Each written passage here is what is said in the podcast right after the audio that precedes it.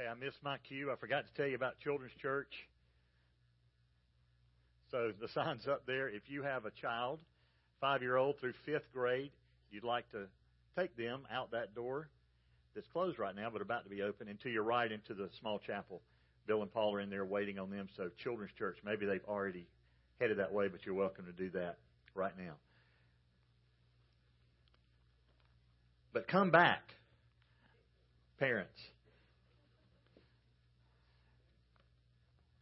I invite you to open your Bibles to Galatians chapter 2. Galatians chapter 2, I'm again reading in verse 11. One of the questions I enjoy asking young people, I don't know if I enjoy it or not, it's just one of the questions I've asked young people is, what is the thing you like least about your friends? And it may apply to adults too.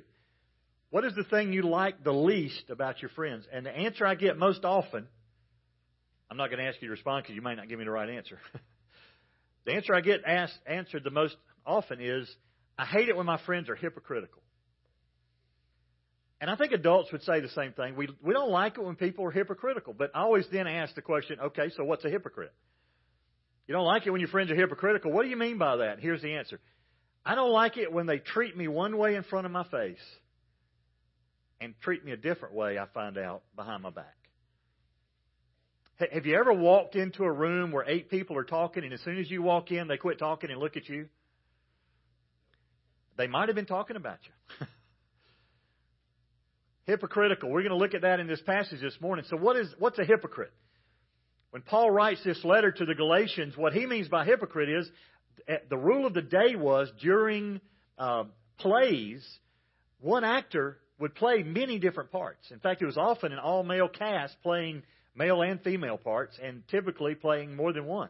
And they would hold a mask up, and they would take on the personification of whatever that mask was. If they were supposed to be sad, it would be a sad mask. If they were supposed to be happy, it would be a happy mask. You know, whatever. They were wearing a mask.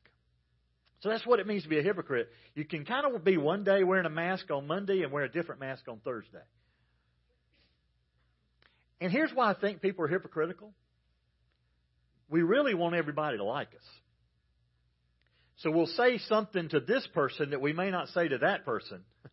And say something to that person we may never catch ourselves saying to this person. Because at the end of the day, we kind of really want everybody to like us. I read a quote this week by a great theologian, A.W. Tozer, said this To be right with God has often meant to be in trouble with men. And that's really the passage we're about to look at. I'm just going to read the first. We're going to go all the way through verse 21.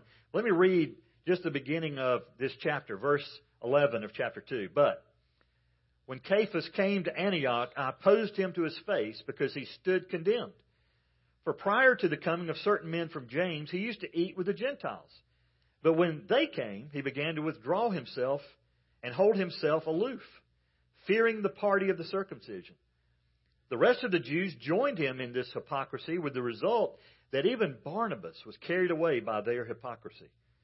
But when I saw that they were not straightforward about the truth of the gospel, I said to Cephas, in the presence of all, if you, being a Jew, live like the Gentiles and not like the Jews, how is it that you compel the Gentiles to live like Jews? What's that all about? Well, this is the wrong message. Paul loved the church at Antioch. Barnabas had been part of starting with Paul the church at Antioch. And so the wrong picture is getting presented to these Gentile believers, many of them who've just come to faith in Christ and are just growing in their faith in Christ. And so Paul is there. Peter is Cephas. Peter had three names. He was Simon. If you look at John chapter 1 verse 42, Jesus says, You've been known as Simon, but I'm going to call you Cephas, which means, translated, Peter. So that's who he's talking about. Peter, leader in the first century church. They've just had this Jerusalem council. Paul's talked about that in the prior verses in chapter 2. Paul's at Antioch. Peter returns to Antioch and he says, I opposed him to his face. Wow. He does this in front of everybody. He opposes Peter to his face. Why? Because the people in Antioch had seen the wrong picture. The picture that Peter had painted, the picture that Peter had lived out, was an incorrect picture. And Paul desperately wanted them to get the right picture. In fact, Paul says he stood condemned. Paul didn't condemn Peter. He was already condemned. Really, he's condemned even by his own words. We'll talk about that in a minute. Peter was living differently than what he had said with his mouth. And he began to withdraw and hold himself aloof. He had been part of that Jerusalem council that had basically said if you come to faith in Christ, you don't have to also become a Jew. You, men, you don't have to be circumcised. You don't have to perfectly keep the Old Testament law so that you can earn salvation. What he was saying is, we add nothing to the cross. It's the cross and Christ alone. But that's not, that's the message Peter would say, but that's not what he was living out, at least in the church at Antioch. He began to hold himself aloof. He, he began to make excuses. What he had been doing was he had been eating with the Gentiles. These were new converts. He had been eating with them. And that was something totally contrary to Peter's previous nature. But why had he made the change? Well, he had had a vision from God.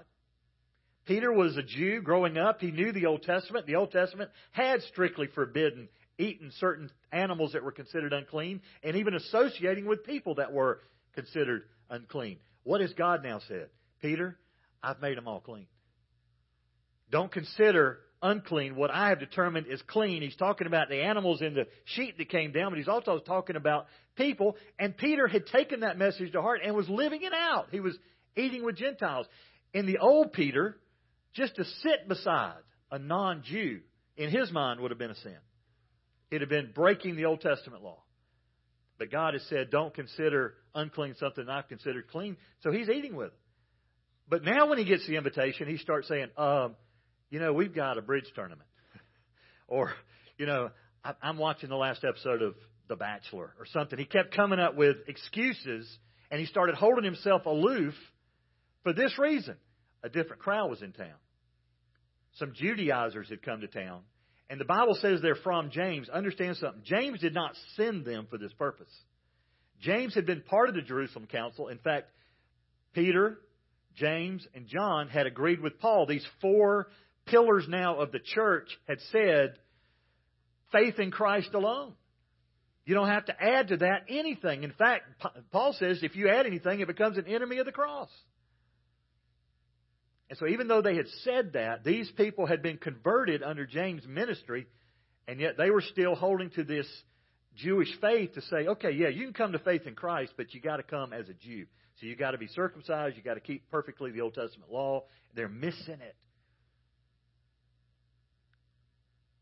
And so when they come to town, Peter starts holding himself away from the Gentile believers. Why? Because he cared what these people thought. Even though he didn't agree with their theology and their doctrine, he cared about their opinion. He knew what had happened to Paul. Paul was being attacked by these people, and Peter's probably thinking, I don't want to be a part of that. So he holds himself away from that, and Paul calls him out. In fact, the bad thing is the rest of the Jews had started following his lead. And not only just the rest of the Jews, Barnabas, of all people, had started following the lead of Peter. And you may think, why wasn't Peter setting an example? the problem is he was setting an example. It was a bad one.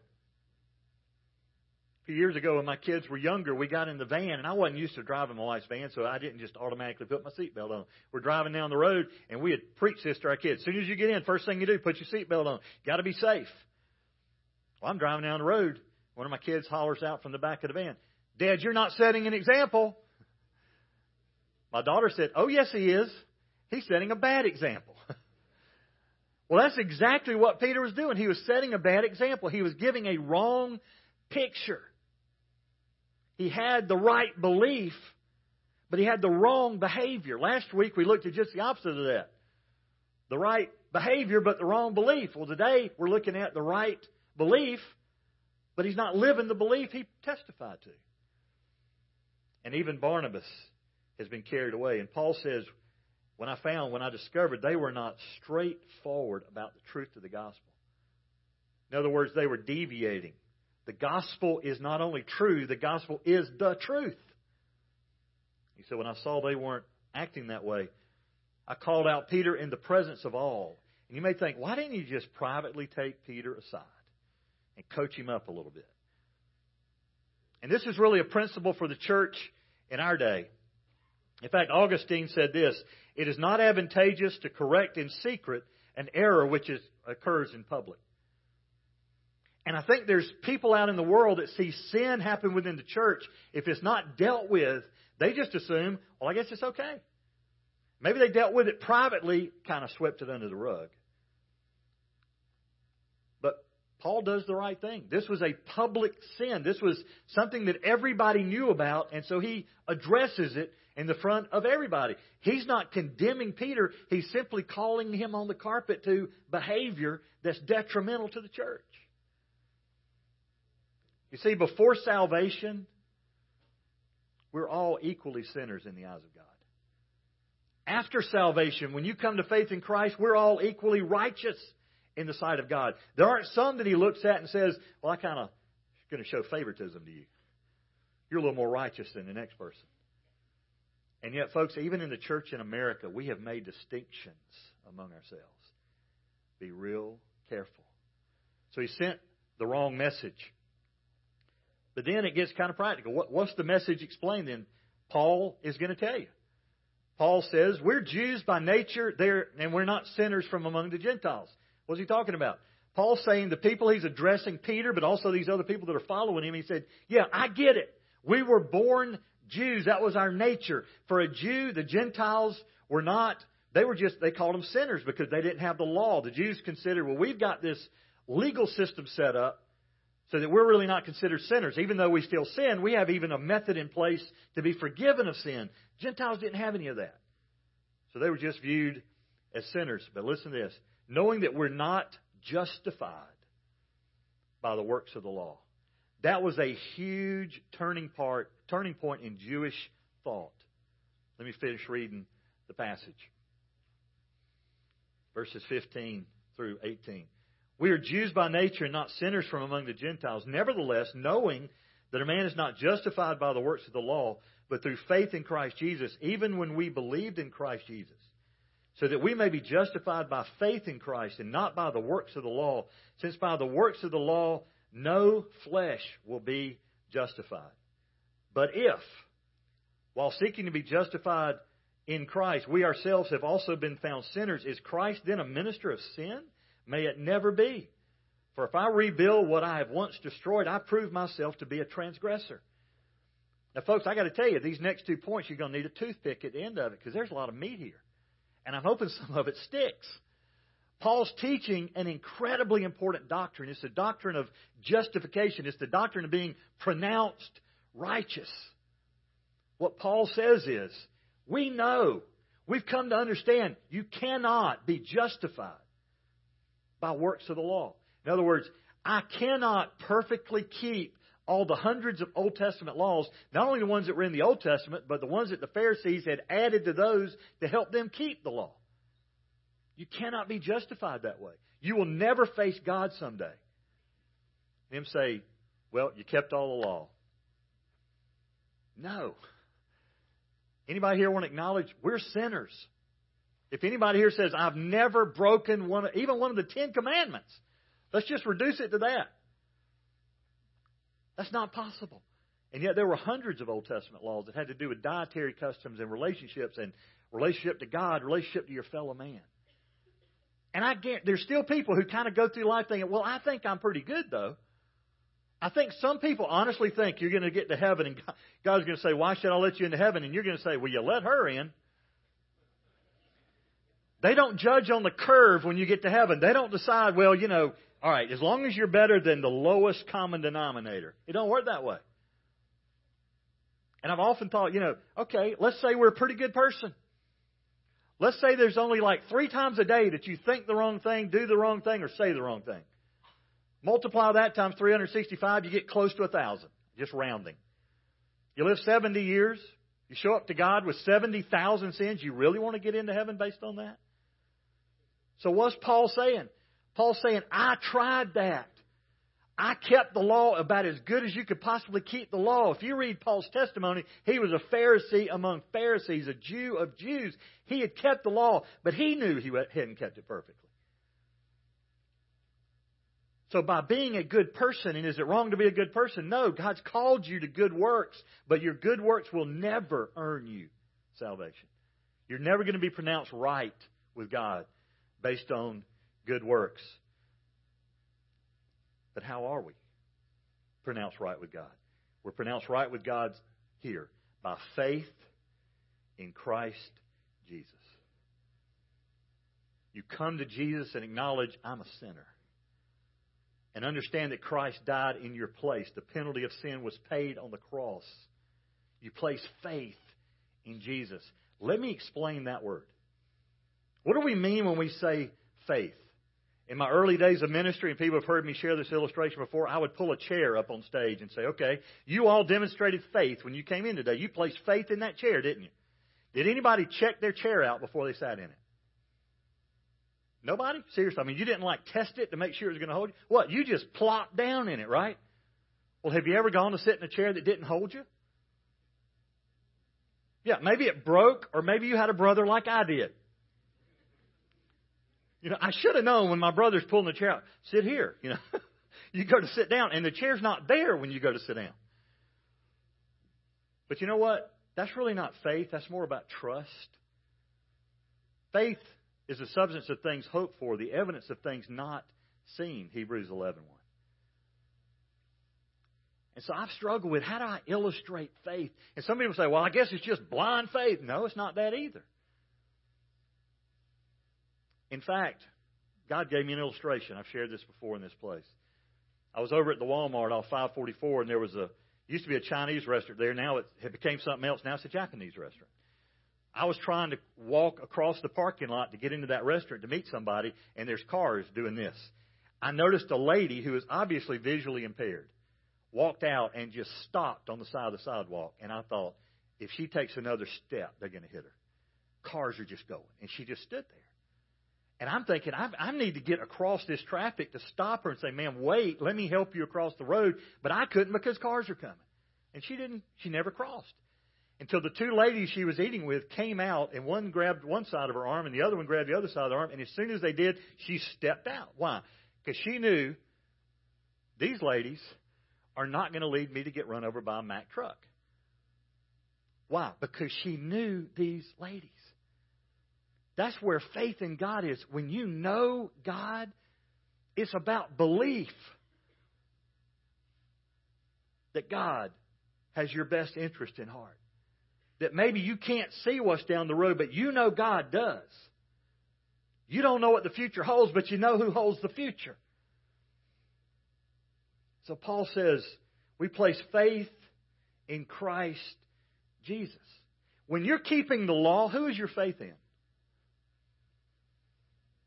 Your faith's in you. If I'm just going to be a good enough person, even if I'm trying just to be better than the next guy, I'm putting faith in the fact that I, by my own effort, can earn God's favor. Listen to me, men and women. If that's your plan, you need to get a better plan because it ain't working. The reason for the Old Testament law was this it was a schoolmaster. It showed them how desperately they needed a Savior. The law pointed out need. Jesus came to fulfill that need and actually perfectly fulfill the law and paid the penalty for sin. So we're justified by faith, not by works of the law. No flesh will be justified but if while seeking to be found justified in Christ, we ourselves are found sinners, is Christ a minister of sin? Here's what Paul's saying You don't earn justification, you don't earn righteousness. It's really a judicial act. You are pronounced righteous. And God does not pronounce you righteous based on keeping the Old Testament law. In fact, if you look at Hebrews 11, it talks about righteous men and women. And it said their righteousness was demonstrated by behavior but it was founded in their faith. Hebrews 11 is just the hall of faith. Men and women throughout the Old Testament history who God counted it unto them as righteous because of their faith in holy God. It's never about, been about keeping the law. So, in case you're not getting it, Paul repeats it no flesh, no person, no human being will ever be pronounced right by God by keeping the law. The only way that the pronouncement comes down, the, the gavel falls, is this Have you ever placed faith in Jesus Christ? If you have, then you're right before God. And Paul, Paul then comes back to the picture that Peter had been painting, and he said, if we have returned to this idea that hanging out with Gentiles is now all of a sudden a sin, have we made Christ a minister of sin? What's he talking about? Jesus is the one that has said it's not a sin to eat this food anymore. It's not a sin to associate with Gentiles. In fact, that's exactly what Jesus did, and some of these same Jews had pointed at him and said, Sinner! You're hanging out with unclean people. Jesus touched unclean people. He healed people that were unclean. And so, if we're going to say Jesus, basically you're putting the Judaizers against Jesus. Do we trust them and follow them, or do we follow Jesus? Paul's saying, listen, they're wrong. Quit following them. Quit caring what they think. Care more about what God thinks and about what Jesus said. For if I rebuild what I once destroyed, I prove myself to be a transgressor. Paul said, listen, this system that we used to live by has been dissolved. It's been destroyed. It's been brought down. Why are you picking the blocks up and building it again? That's exactly what Peter had been doing. In fact, I talked to somebody about this last week. Luther loved the book of Galatians. It, the book of Galatians, the letter of Galatians, changed Martin Luther's life. One of the quotes is this He claimed that justification by faith alone is the doctrine upon which the church stands or falls. That's how important it is. Last thing the message in real life. I like to end this way, but that's the way Paul ends this chapter. So, how do we live this out? How does it get practical? Okay, we get it. We live by faith in Jesus Christ, and it's Christ alone, it's God's Word alone. So, let me read these last few verses. For through the law I died to the law, so that I might live to God. I have been crucified with Christ, and it is no longer I who live, but Christ lives in me. And the life I now live in the flesh, I live by faith in the Son of God who loved me and gave himself up for me. I do not nullify the grace of God, for if righteousness comes through the law, then Christ died needlessly. That's deep. And folks, we need to preach this to ourselves every day. How do we live the Christian life? Paul said, I have died to the law. In fact, he identifies with Christ so much, he says, I was crucified with Christ. Literally, hung, nailed to a cross in company with Christ. And yet Paul says, But yet I live. But not I live, but Christ lives in me. You want to know the secret of living the Christian life? Well, it's really not a secret. It's just a lot of people don't get it. It's plain. You live the Christian life every day by faith in Christ, we have become dead. Dead men, dead women walking. God's still got a plan for our life. We're still alive on planet Earth, but folks, we're not living the life anymore through our power. There's a Christian song that came out a few years ago that I struggle with because the song basically said, I pray my strength won't fail. Well, taken on face value, I'm thinking your strength has already failed. I pray his strength doesn't fail. And it doesn't. And my prayer is, God, don't just give me strength, be my strength. That's what Paul's saying. Paul's saying, I'm dead. I'm crucified. How much can a dead person do? Nothing. Can a dead person keep the law? No. But what can Christ do through you? He can accomplish everything He intends to accomplish through you. As long as you quit picking the, rein, the reins up to your life and try to live like you're not crucified.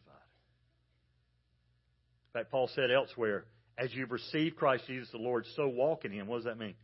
That means you've received Christ Jesus crucified. You're a dead man walking. So how do I live now? I walk that way every day. I'm crucified. It will change the way you live your life. It'll change relationships. Husbands and wives. I'm crucified in Christ. Men struggle with this at times. Well, my wife's not meeting my needs. Well, are you approaching marriage as if you're a dead man? If you are, then you sacrifice for her. Wives, same thing. If we approach marriage as if I'm, I'm a dead person, I've given up my right to myself, and now I'm allowing God to live through me. It'll affect the way you treat your parents. It'll affect the way you treat your kids. It'll affect the way you treat your classmates in school. other members of the youth group, other members of the church for crying out loud. You ever been to a church where everybody just wanted to get their own way? Don't anybody raise your hand. I'm sure that none of those churches are represented here, but I hear far, far away in other galaxies. No, I'm just kidding. You can go to church, folks, where it's all about you. You're not walking as a crucified person. You're walking as somebody who feels entitled that you got to meet my needs. Christ says, I now live by faith in the Son of God. Check this out, who loved me. Jesus loved you enough to give his life for you. That's agape love, unconditional love, love without strings attached. God demonstrated his love, Romans 5 8, in that while we were yet sinners, Christ died for us. That's the meat of this passage, and everything Paul says has to direct back to what Peter was acting like. Peter, you've come to faith in Christ. Quit picking the law back up. And quit even pretending like you're keeping the law just so these people will like you. Because you're sending the wrong message. You got the right belief, but you're showing it by wrong behavior. Paul lastly says, I don't nullify the grace of God. How would he do that? Folks, if you start trying to live as though you're justified and pronounced righteousness, righteous based on the law, then you have said what Jesus did on the cross was ineffective. It wasn't enough. And it was enough. It was Christ alone. And so you nullify the grace of God by saying I've got to add something to the cross. And that's what the Judaizers were doing. The Judaizers were saying, yes, Jesus died on the cross. Yes, I'm saved through faith in him, but I got to do this too. And Peter had at least temporarily picked that mantle up and run with it himself. So, how about us? Folks, if we could be good enough to earn God's favor, Jesus didn't have to die on the cross. There were hundreds of years of Old Testament proof, go check it out, that nobody could ever be pronounced righteous based on their behavior. That's why Jesus was sent to die on the cross. When Jesus prayed in the garden the night before being crucified, he said, Father, if there's any other way for this cup to pass from me, then let's do it that way. But not my will, but your will be done. He prayed it repeatedly in the garden for a period of hours. And yet he knew when he stood up where he was going. He's going to the cross. Why? Because he loved you. And he obeyed the Father that much. You're saved by grace. And Jesus died on the cross for a reason. It's because there was no other way. Let's pray together. Bow your heads with me. Check yourself for a moment. If you face God today and He says, Why should I let you into heaven? Are you going to show Him your resume? Are you going to say, Hey, let's just show you some clips, God? I was at church today.